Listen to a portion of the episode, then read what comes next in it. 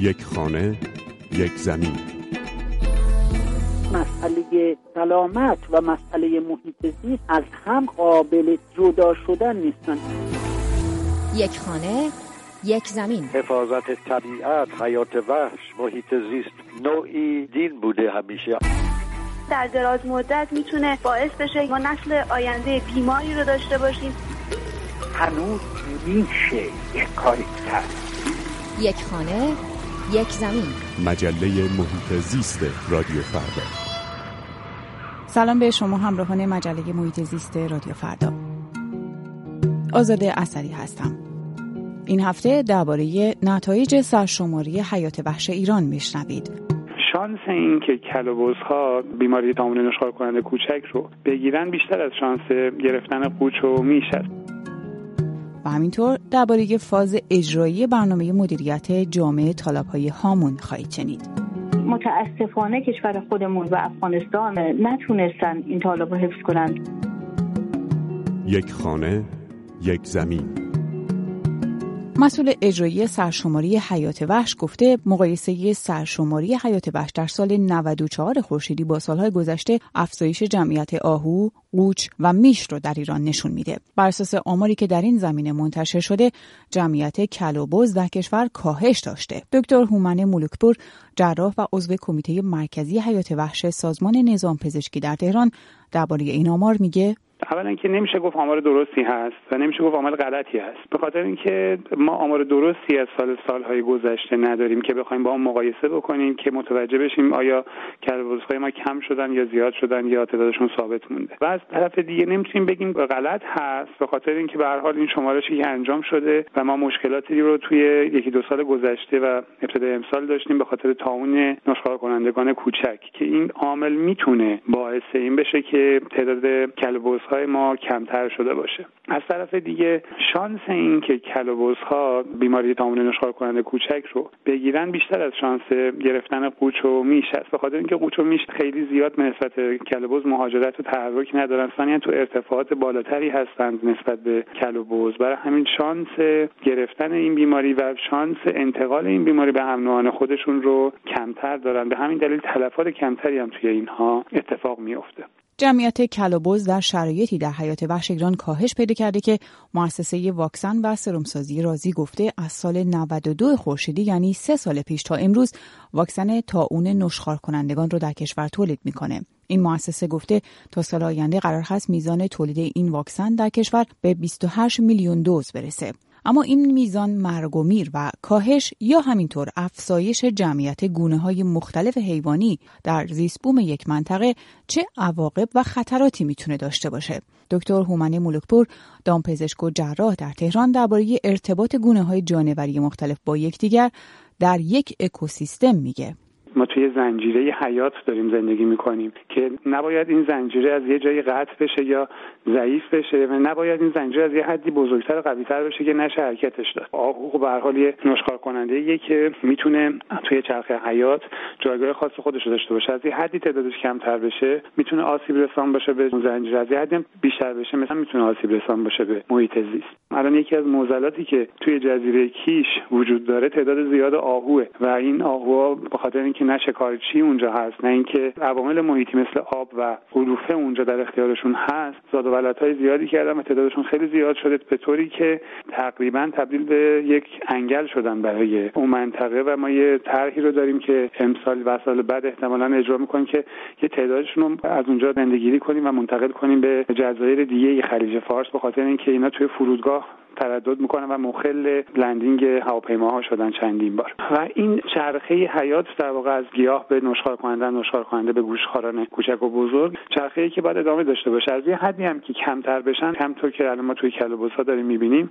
می‌تونه آسیب رسان بشه به خاطر اینکه اینا شکار پلنگ و یوز پلنگ به خصوص هستن در ایران که خب اگر از حدی کمتر بشن شانس شکار شدنشون توسط شکارگرای طبیعیشون کمتر میشه. بیماری تاون نشخار کنندگان کوچک که بین حیوانات اهلی و وحشی مشترک هست در سالهای گذشته تلفات گسترده ای رو در نقاط مختلف ایران از جمله استانهای مرکزی، البرز، قزوین، زنجان و خراسان شمالی بر جای گذاشته.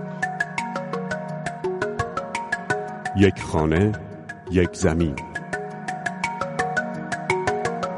کمی بعد از اعلام خبر خشک شدن دریاچه هامون با انتشار عکس‌های ای اعلام شد برنامه مدیریت جامع های هامون برای حفاظت و احیای ها بعد از بررسی در شورای برنامه‌ریزی استان سیستان و بلوچستان وارد فاز اجرایی شده. این رو مدیر ملی طرح حفاظت از های ایران به خبرگزاری ها گفته. اونطوری که مسئولان گفتند این برنامه برای تصویب در اختیار استاندار و شورای برنامه‌ریزی استان سیستان و بلوچستان قرار گرفته.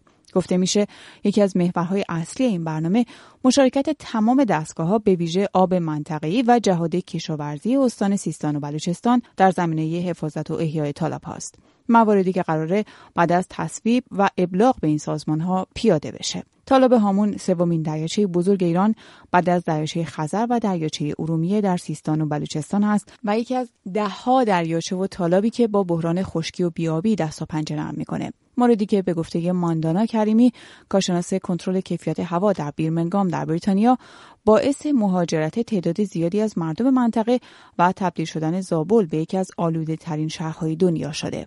طالاب هامون عضو کنوانسیون رامسر هست. ولی متاسفانه کشور خودمون و افغانستان نتونستن این طالاب رو حفظ کنند قادر بودن که توسط اعضای این کنوانسیون این طالاب رو حفظ کنن ولی متاسفانه تلاشی نکردن در واقع در این زمینه. مشکل اصلی خوش شدن هامون مربوط به رود هیرمنده که حق آبش توسط افغانستان به ایران پرداخت نشد و طبق قرارداد سال 1351 بین هویدا و نخست وزیر وقت افغانستان تنظیم شده بود یه سهم آبی به ایران می‌رسید. ولی در 16 سال اخیر افغانستان این حق آب رو نداد. و در این مدت سیلاب هایی که غیر قابل کنترل بود از این طرف می اومد سمت ایران این رو به عنوان حق آب قلم داد کرد و این قرارداد رو بهش پایبند نبود. همطور یه سطحی ساختن به نام سطح کجکی بر روی هیرمند که شرایط رو سختتر کرد و بخشی از آب رو هم به طور غیر قانونی با نصف یه سری پمپ تو مسیر رودخانه این مهار کردن و به ایران نرسید. و خلاصه اینطور شد که وضعیت زابل و کلا سیستان و بلوچستان به این وضع کنونی در اومد که قابل سکونت تا چند وقت دیگه نیست. طالب هامون از سه دریاچه کوچک دیگه به نام هامون پوزک، هامون صابری و هامون هیرمند تشکیل شده که در زمان وفور و فراوانی آب به هم میپیوندند و دریاچه هامون رو تشکیل میدن.